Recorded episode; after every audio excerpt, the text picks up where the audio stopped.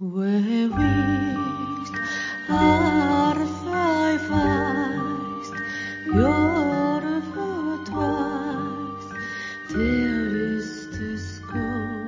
ぼ日刊階段山猫瓶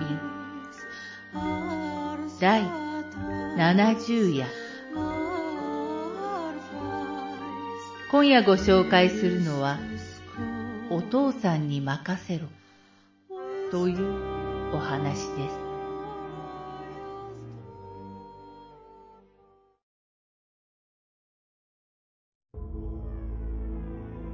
これは私が高2の冬に体験したお話。私は霊感もなく普通の女子高生で霊なんかいるものか？と思っていました。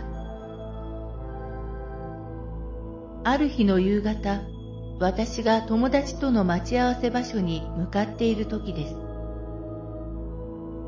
その日、私は肩に違和感を感じていました。何かずっしりとした誰かに掴まれているような違和感を。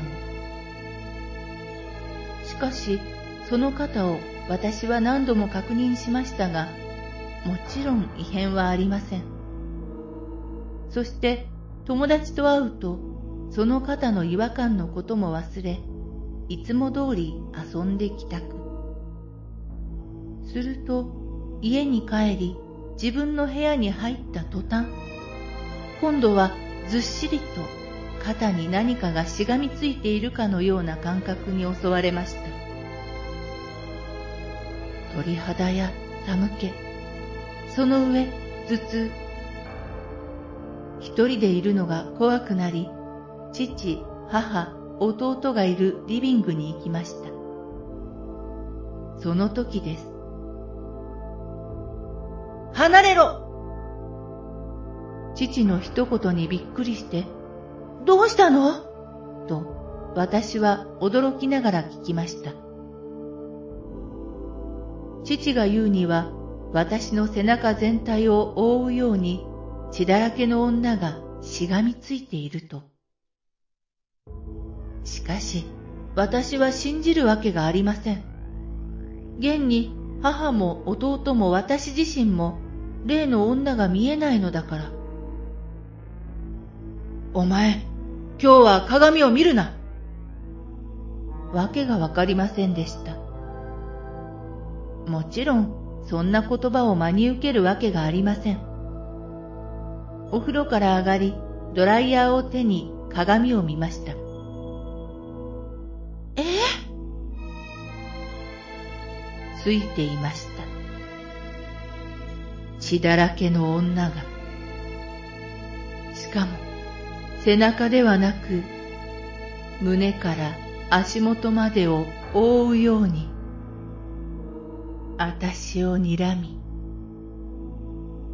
ずっと一緒だ。